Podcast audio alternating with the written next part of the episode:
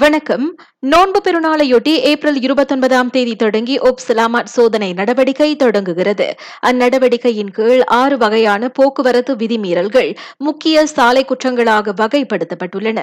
அந்த ஆறு வகை குற்றங்களுக்கும் தண்டம் விதிக்கப்படாது.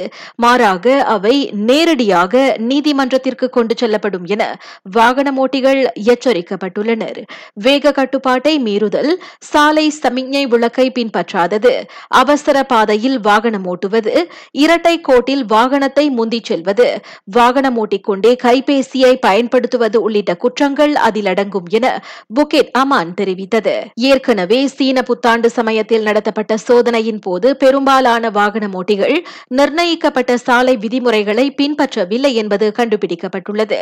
இதையடுத்து இம்முறை இந்த ஆறு வகையான குற்றங்கள் புரிவோருக்கு எந்த அனுசரணையும் காட்டாமல் அவர்களை நேரடியாக நீதிமன்றத்தில் நிறுத்த முடிவெடுக்கப்பட்டிருப்பதாக புகேட் அமான் கூறியது.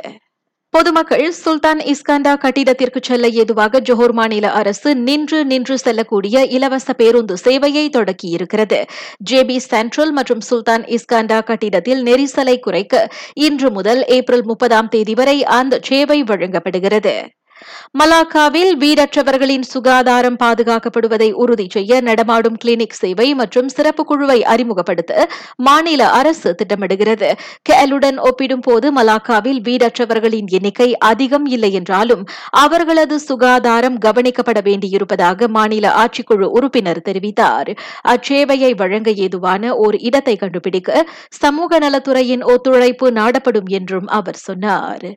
நாட்டில் நேற்று கோவிட் பத்தொன்பது தொற்று காரணமாக இருநூற்று எட்டு பேர் மருத்துவமனைகளில் அனுமதிக்கப்பட்டனர். அவர்களில் நூற்று முப்பத்து ஒன்பது பேர் மூன்று முதல் ஐந்தாம் கட்டம் வரை பாதிக்கப்பட்டவர்கள் என சுகாதார அமைச்சு தெரிவித்தது. ஸ்லாங்கூரில்தான் ஆக அதிகமாக நாற்பத்தி இரண்டு பேர் மருத்துவமனைகளில் அனுமதிக்கப்பட்டனர். நேற்று ஐயாயிரத்து எண்ணூற்று தொன்னூற்று ஒன்பது பேருக்கு கொரோனா தொற்று உறுதிப்படுத்தப்பட்டது.